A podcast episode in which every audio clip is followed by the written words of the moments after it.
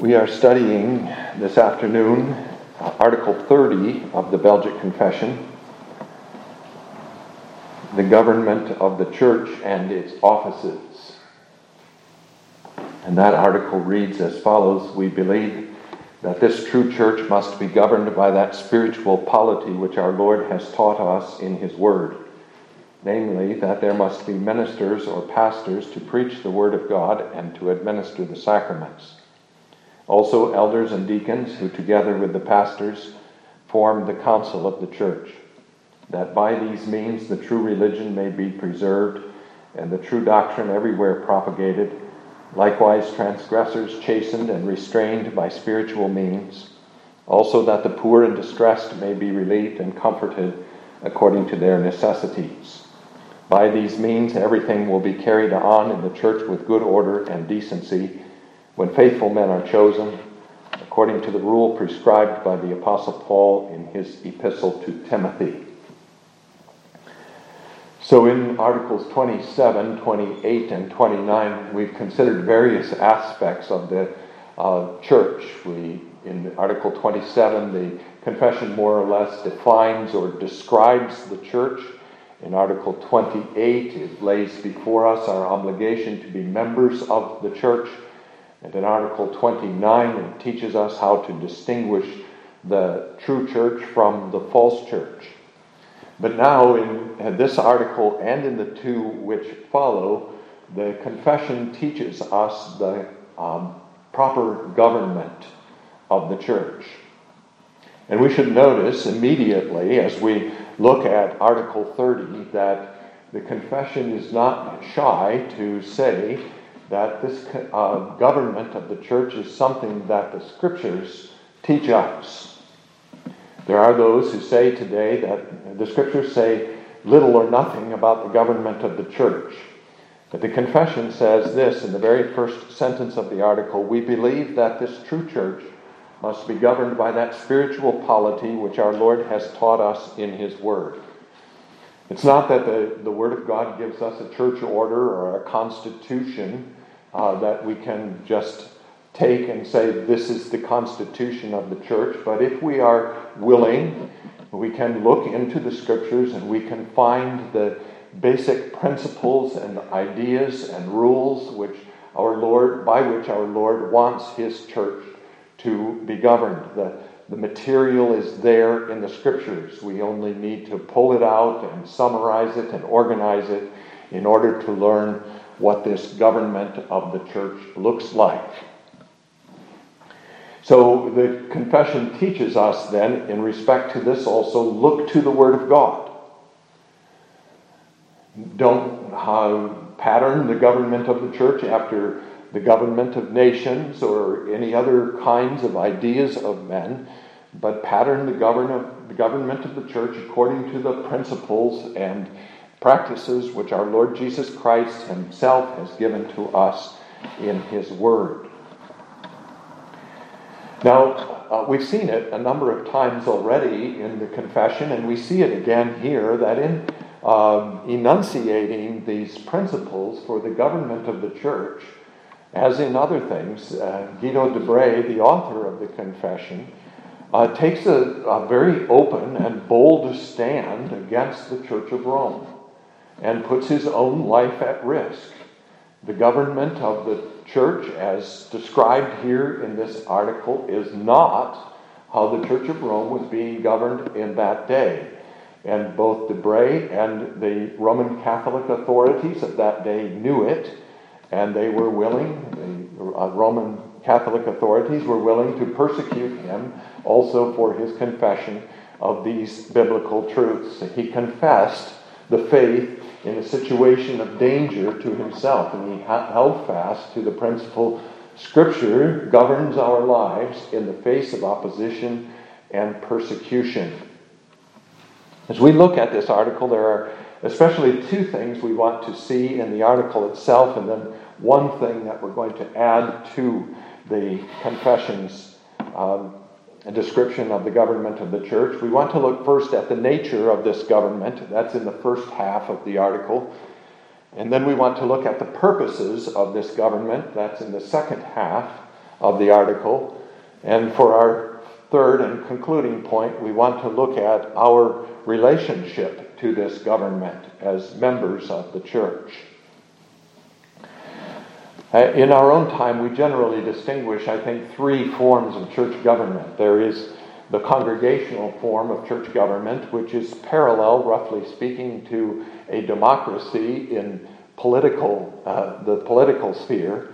The decisions of the rule of the church are left to the vote of the congregation. In other words, there are, ideally speaking, perhaps no authorities in the church, but the members of the church all have equal authority, and the members of the church make the decisions together. Congregational church government.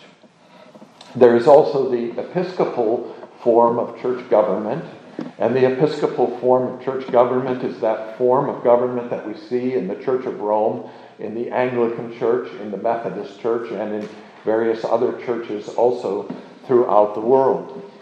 It's a hierarchical form of government. You have lower and higher authorities. You have bishops and, and archbishops, and in the Church of Rome, anyway, you have cardinals, and ultimately you have the Pope himself.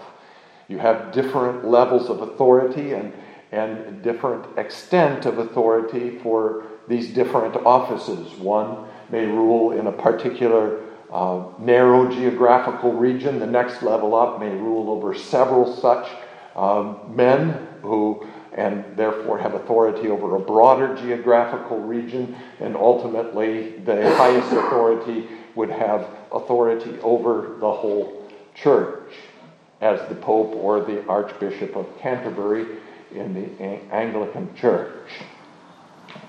But we confess here and believe, according to the Scriptures, that the biblical form of church government is neither congregational nor episcopal, but what we call Presbyterian or Reformed. It is uh, ruled by the elders. They are the ultimate authority in Christ's church. And Christ rules his church, therefore, by the elders. The elders are the ones through whom Christ, especially through whom Christ rules the church. But it's not just the elders, according to this article, and we would recognize that same thing. There are, besides the elders, the ministers or pastors. Our confession takes a three office view, and the deacons. So we want to take a few minutes to talk about each of those different offices. First of all, according to the confession, the function of the ministers or pastors is to preach the gospel and administer the sacraments. Now, the two words which the confession uses here to describe the ministers or pastors are, are words which come to us from the scriptures themselves, from the New Testament scriptures. The first of those words is the word diakonos, or which is most often translated in the New Testament as minister. And when you examine the use of this word diakonos in the New Testament, you find that it has very wide application in the New Testament. For example, in Matthew chapter 20, verse 26, I'm sorry, Matthew chapter 22, verse 13, it's used of the servants of a king or the ministers of a king. That's one use then that these men who serve the king, and I think what the passage is talking about uh, is those who serve the king directly, who have various positions of authority under the king, and whose business it is to carry out the king's will. These are called ministers or diakonos. In Romans chapter 13, verse 4, this word is used of the civil authority. They are the ministers of God, the Apostle Paul says, of the civil authorities. And they are uh, placed there to punish evildoers and to reward those who do good. In 2 Corinthians chapter 11, verse 5, this word is used even of the servants of Satan. 2 Corinthians 11, verse 5, speaks of the ministers of Satan or the servants of Satan. So you, you see the breadth of the use of this word in, in those uh, ways. In uh, John chapter 12, verse 26, however, we begin to get closer to the idea of this word as it applies in the church. Within the context of the church of Christ, this word uh, does have uh, a different meaning again. John 12, verse 26 If anyone serves me, let him follow me, and where I am, there my servant or my minister will be also. If anyone serves me, him my Father will honor. And Christ is there obviously talking about those who believe in him and who seek to serve him in the world. It's a title then that's applied to all the believers. They are the ministers of Christ, they are servants of the Lord Jesus Christ in this regard. And in Ephesians chapter 4, verse 12, this word is used again, or a form of this word rather, is used again with respect to believers. The Apostle Paul says there in Ephesians 4, verse 12, that God has given the various offices of the church for the equipping of the saints for the work of ministry. That's not exactly the same word as the word, but it's a form of that word that we're talking about, talking about here. All the saints are to be ministers, or if you will, deacons, to take the English translation, in some fashion. They are to be serving one another and serving the Lord Jesus Christ.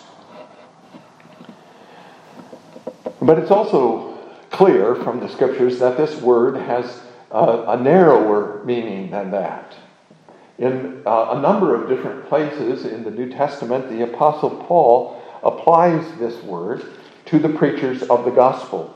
I'm going to point you just to one passage. If you're interested in others, you can look the word up in a concordance yourself. But in 1 Corinthians 3, verse 5, the apostle says, Who then is Paul and who is Apollos but ministers through whom you believed, as the Lord gave to each one? I planted, Apollos watered, but God gave the increase. So he's talking there about the preachers of the gospel, and he, he takes that word diakonos and he applies it to the preachers of the gospel. And he does this in a number of other ways, in a number of other places as well. So when the confession uses this word ministers, it's talking about such men as Paul and Apollos and Timothy and Titus, at least at times, those who preach the gospel and administer the sacraments. So that's one word. The other use of that word, and we'll come back to it therefore, is that it's applied to the office of deacon, as we find in 1 Timothy chapter 3. But there's another word that the uh, scriptures use in connection with the uh, word, office of the ministry of the gospel, and that is the word which is best translated as shepherd, though it is not always translated that way in the New Testament. You find, for example, in John chapter 10, a passage we're all very familiar with, that Christ calls himself the Good Shepherd.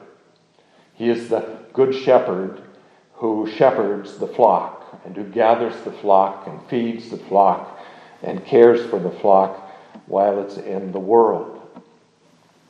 But in Ephesians chapter 4, verse 11, we were just looking at that passage in another connection.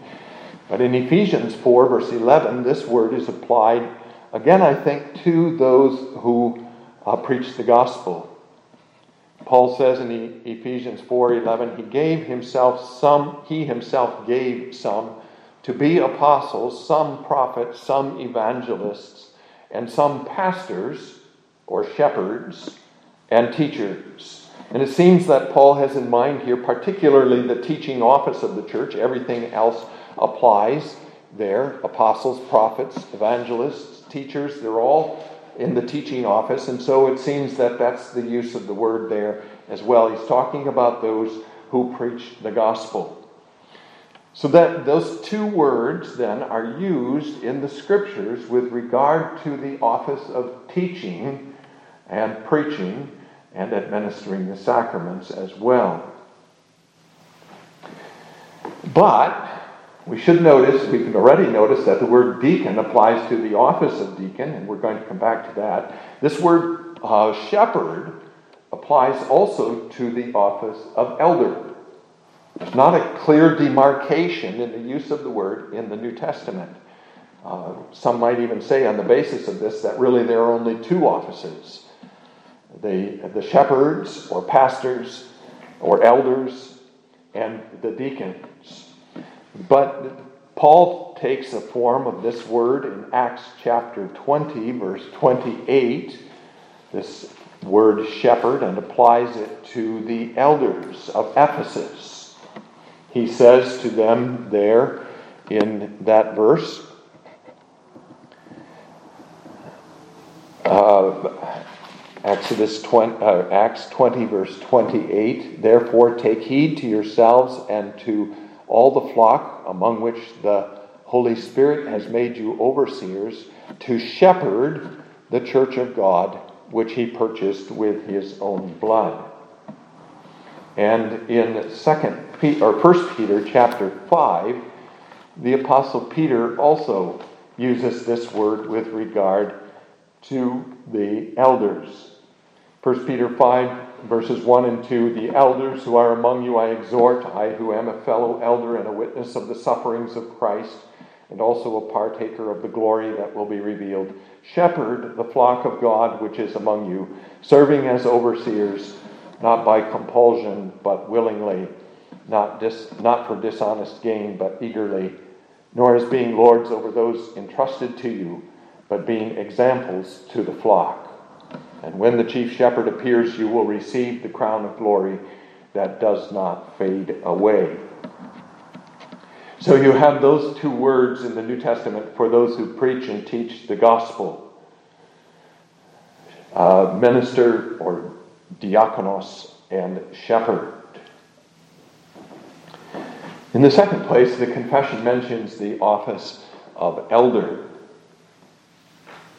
And uh, Paul outlines the qualifications for this office of elder in 1 Timothy 3, which we read a few minutes ago, and Titus chapter 1. The confession says that the particular function of this office is to um, uh, exercise Christian discipline, to chasten and restrain transgression.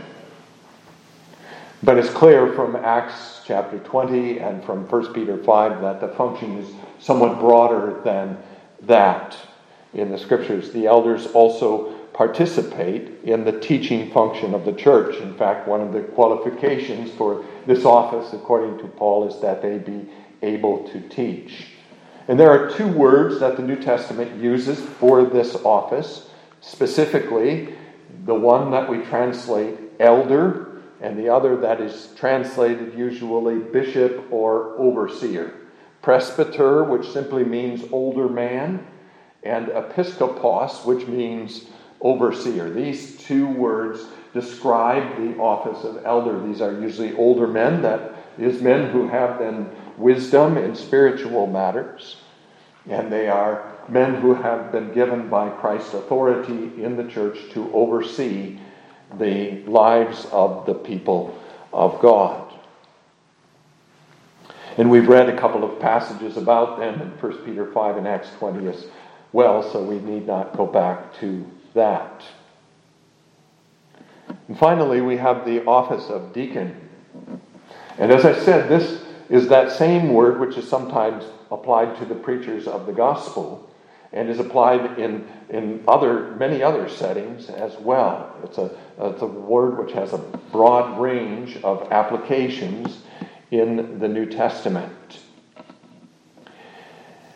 But the Apostle Paul makes clear in 1 Timothy 3 that this is a separate office of the church. 1 Timothy 3, he, he says, Here are the qualifications for the office of deacon. Clearly, he's not talking about the saints in general there in 1 Timothy 3. He would not be singling them as particular men out then as being worthy of this office or as having the qualifications for this office. He's talking about a particular office in the church. Likewise, deacons must be reverent, not double tongued, not given too much wine. That is, they must be exemplary in their way of life. And it's in Acts 6, especially, that we see the function of this office of deacon. In Acts chapter 6, the apostles appointed the first seven deacons of the church so that they could care for the needs of the widows and others who were suffering some neglect because the apostles themselves were too busy to serve tables, as Peter says. In those days, when the number of the disciples was multiplying, there arose a complaint against the Hebrews by the Hellenists because their widows were neglected in the daily distribution. Then the twelve summoned the multitude of the disciples and said, It is not desirable that we should leave the word of God and serve tables. So their function is serving tables, caring for the Grecian widows in the first place, caring for the poor. That's the, the purpose for which these deacons were appointed in the church. So, those are the three offices that we may identify in the church. Notice, too, by the way, that in Philippians 1, verse 1, the Apostle Paul addresses not just the saints in the church in Philippi, but the bishops and deacons. To all the saints in Christ Jesus who are in Philippi, with the bishops and deacons. Again, clear indication that this office of deacon stood apart from the other offices of the church. Now, a couple of more things that we should note about the confession's teaching on this subject of the offices. It says here that these three offices together form the council of the church. These three offices together form the council of the church. And it seems to be the idea there that these men who are appointed to these offices uh, form the ruling body of the church. That each has its own particular sphere of authority. The minister uh, or pastors uh, the teaching of the word and the administration of the sacraments, the elders, the administration of Christian discipline, the deacons, the care of the poor, but that they're not to work independently of one another within the congregation. They are instead to work together. They form the council of the church and they work together, they cooperate in their work to make sure that the needs of the congregation of the Christ, of Christ the Lord is cared for. They express the rule of Christ, each in a different way and for different areas of life, perhaps we may say, but doing that nevertheless in cooperation with each other.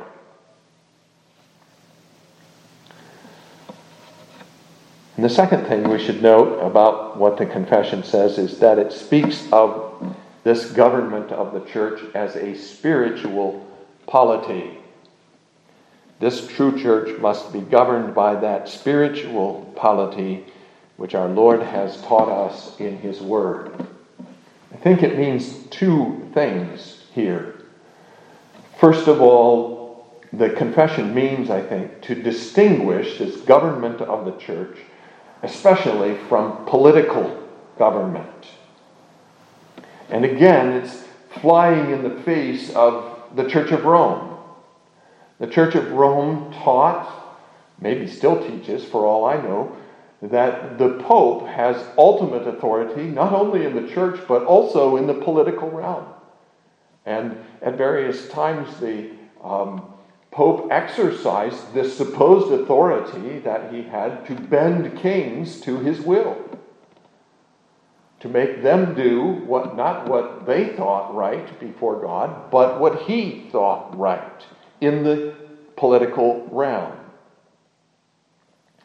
But what the confession is saying here is, I think, that this authority in the church is not a political authority, it's a spiritual authority. It's not an authority over nations, but it's an authority over the church.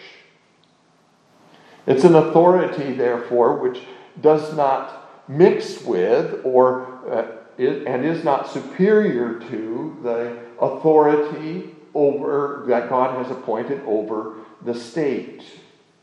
I myself am very much in favor of Abraham Kuyper's idea of sphere sovereignty, that God has uh, appointed different authorities for us in different spheres of life. There is the political sphere where He has given us the magistrates, there is the home where He has given us parents, and to wives He has given husbands. There is the church where He has given to us ministers, elders, and deacons. And their power, therefore, the power of these offices is, is not the power of the sword, which the magistrates exercise, but is the power of the keys of the kingdom of heaven. The preaching of the gospel, the administration of the sacraments, and the exercise of Christian discipline. It is a spiritual rather than a political power. And because it has a spiritual character, it also has a spiritual purpose the salvation of the souls of those whom God has given to Christ. The civil magistrate has the responsibility of maintaining order in society, punishing evildoers and rewarding those who do right. But ecclesiastical authorities have the responsibility of exercising the spiritual power of the keys of the kingdom of heaven, not for the physical punishment of transgressors, of criminals, but for the spiritual uh, discipline of the souls of those whom God has given to Christ. Uh, to illustrate this point, we may look at, for example, a man who let's say, has committed a particular crime, a crime of murder or a crime of theft, perhaps, would be good examples. And because he's uh, transgressed the laws of the land, he becomes answerable to the civil magistrates, and the civil magistrates um, try him and punish him appropriately according to the laws of the land. They exercise their authority over his transgression of the laws. But because he has sinned against the law of God and against others, the ecclesiastical authorities also have responsibility for him. And their responsibility is not the punishment, the physical punishment of this man, but the admonition of a sinner, the calling of the sinner to repentance. And if he will not repent, the excommunication of the sinner from the church of our Lord Jesus Christ. These are independent authorities in the man's life, operating in different ways for different purposes. This is a spiritual government, not an earthly or political government.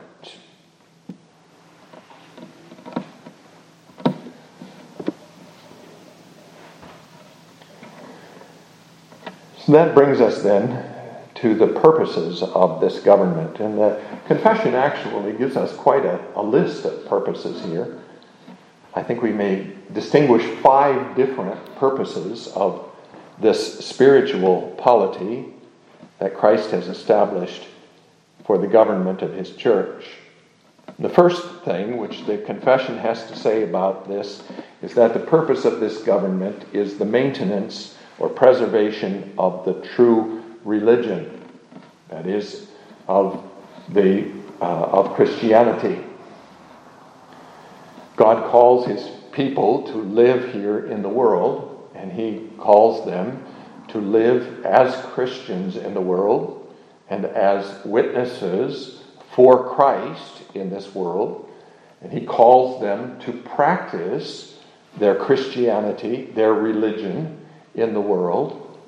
And in order that they may do this, in order that they may continue the practice of their religion in the world, their proper worship of God and their Christian life in the world, God has given these offices.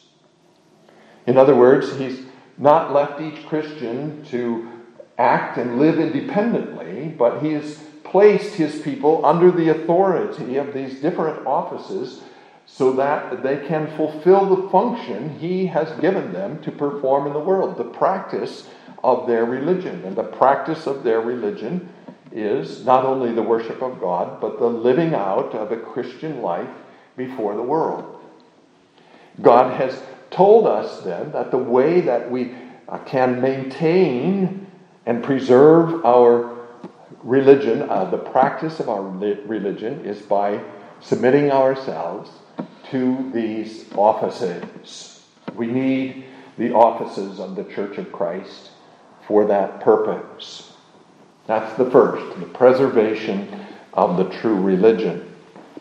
The second purpose that the confession gives is the propagation of the gospel. This refers, of course, to the primary key of the kingdom. The preaching of the gospel is the primary means by which Christ opens and shuts the kingdom. It refers to the primary mark of the church, distinguishing characteristic of the church. Christ has given to the church as its primary task the preaching of the gospel. And this is also one of the purposes of the government of the church. In fact, this preaching of the gospel belongs to the government of the church. How shall they preach, the Apostle Paul says, except they be sent? That's in Romans chapter 10. So these officers have this obligation to preach the gospel, but the confession uses that word propagation of the gospel. And I think that's an important idea here, too. It's not just the preaching of the gospel within the bounds of the church, but it's the propagation of the gospel outside the church. It's the fulfillment of the call of Christ to his apostles in Matthew 28 preach the gospel to all nations. So that's the second purpose of these offices the propagation of the gospel. The third purpose, which the confession mentions, is the chastening and restraining of transgressions by spiritual means. We've already talked about this a little bit. This is the third mark of the church and also one of the keys of the kingdom of heaven the admonition of sinners and the excommunication of the unrepentant. And this function falls especially on the elders of the church. They have oversight of our lives. Christ has given to them authority, that is, the right to have oversight of our lives, to exercise authority with regard to us. And so he says to us, obey those who have the rule over you, with reference to the elders of the church. In uh, the fourth place, the confession speaks of relieving and comforting the poor and distressed. This is the function of the office of deacons. And I think it's, it's a good thing today to emphasize that. The deacons sometimes find their work, I think, reduced pretty much to simply taking care of the financial affairs of the church, paying the salaries and maintaining the property and so on. It's all right if the deacons do that, though I don't think they are the ones that have to do it. Anyone in the church can take care of those matters. The particular function of the deacons is the care of the poor and the comforting of the sick and the troubled and the distressed. They are to see to the earthly necessities, earthly needs, earthly troubles of the saints in the church, and even of those who are outside the church. I think there's one qualification that we need to recognize here, especially with regard to seeing to physical needs. The Apostle Paul addresses that qualification in 1 Timothy 5, verses 3 and 4. He's talking here about one class of needy people in the church, but it applies to the others as well. He says there, honor widows who are really widows. But if any widow has children or grandchildren, let them first learn to show piety at home and to repay their parents, for this is good and acceptable before God. In other words, this care of the poor is, first of all, a familial obligation. And Paul will not allow into the number of the widows those who have children who can care for them. He says, Honor widows who are widows indeed, that is, those who don't have children, family, to care for them. And I think the same applies to others in their physical needs. There's, a, first of all, a familial obligation, and if the family is not able or the family is not willing or whatever, then the deacons step in and help, of course. And their function, remember, is also a spiritual function. It's not just writing checks for those who have the need of some financial assistance, but it's bringing the Word of God and caring for the poor and distressed in the name of the great shepherd of the sheep, our Lord Jesus Christ. And finally, the purpose of this government is the maintenance of good order and decency in the worship and life of the church. God created us, I think we may say, to need government. When he created Eve, he made her a help suitable to Adam. Adam was her head to rule her in the name of Christ and for Christ's sake. When he gives parents children, he gives parents authority over those children. And I think this principle naturally extends to every other sphere of life. God has created us in every sphere of life to need authority in the political realm, in the ecclesiastical realm, and in the, even in the realm of work. We need to be under authority. We have a created need for authority to the, for the maintenance of good order and decency Sin, of course, has increased that need. Sin makes us rebellious against proper authority, and so authority needs uh, additional authority and additional power from God for the restraint and punishment of sin. But it did not create the need for authority. The need for authority existed from the very beginning. We need rules, we need regulation of our lives. We need rulers in the various spheres of our lives to maintain good order and decency in all these different spheres. And that applies to the church as well. Now, by way of closing our obligations towards this government of the church, the first obligation we may point to is the obligation to uh, play our part in a faithful way in the uh, choosing of those who are to rule in the church. You, you find this in the Old Testament already.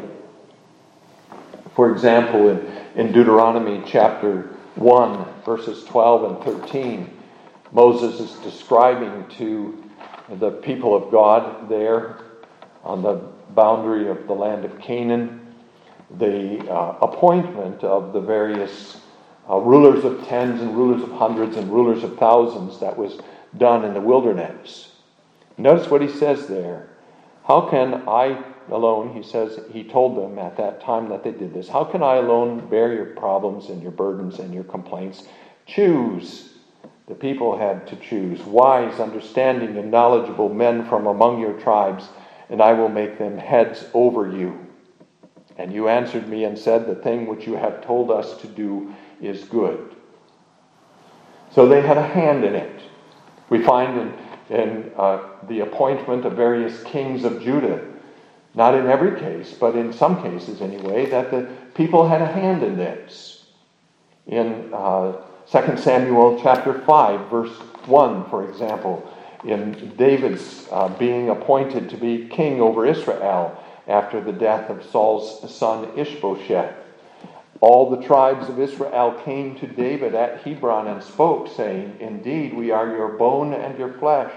Also, in time past, when Saul was king over us, you were one, the one who led Israel out and brought them in. And the Lord said to you, You shall shepherd my people Israel and be ruler over Israel. Therefore, all the elders of Israel came to the king at Hebron.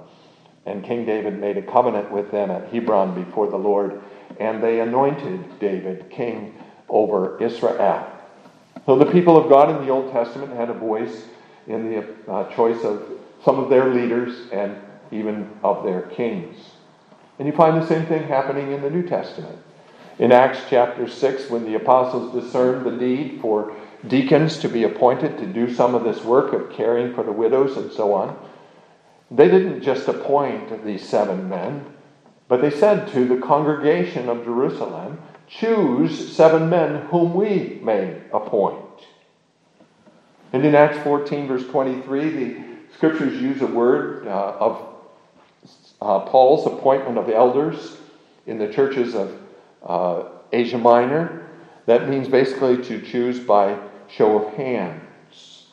They had a voice in this matter. And that means that one of our responsibilities here with regard to these offices is to choose faithful men. Men who meet the qualifications which our Lord Jesus Christ Himself has given. We have to know what this faithfulness means. We have to know what kinds of things the Lord expects of these men.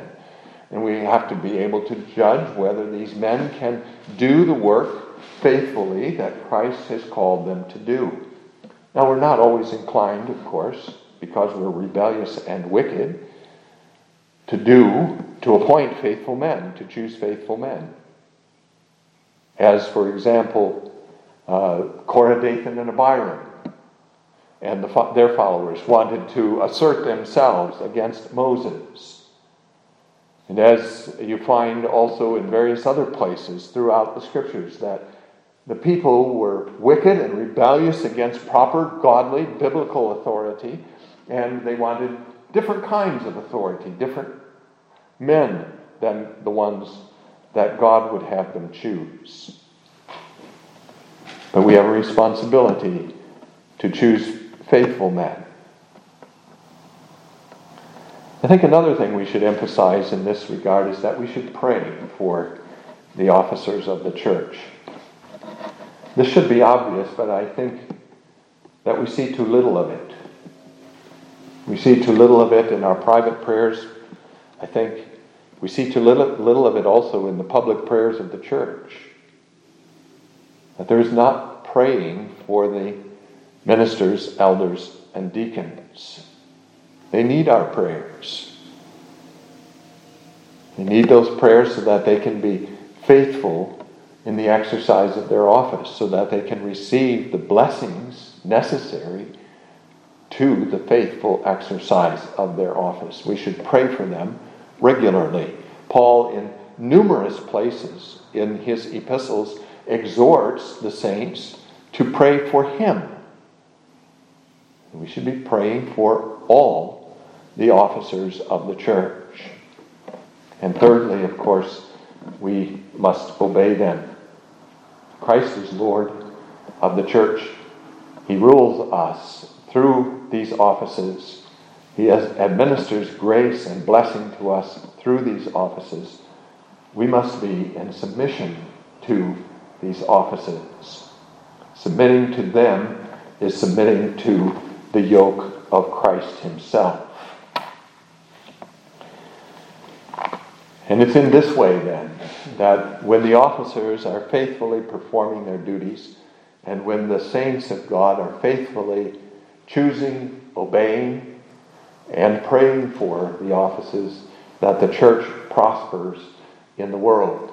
We need both things to be happening the officers to be doing faithful work, and the congregation to be doing faithful submission, faithful choosing, and faithful praying for them. This is the spiritual polity which our Lord Jesus Christ Himself has established and appointed for His church. If it doesn't exert, exist in the church, then the church will surely suffer as a result. May God bless us with His word.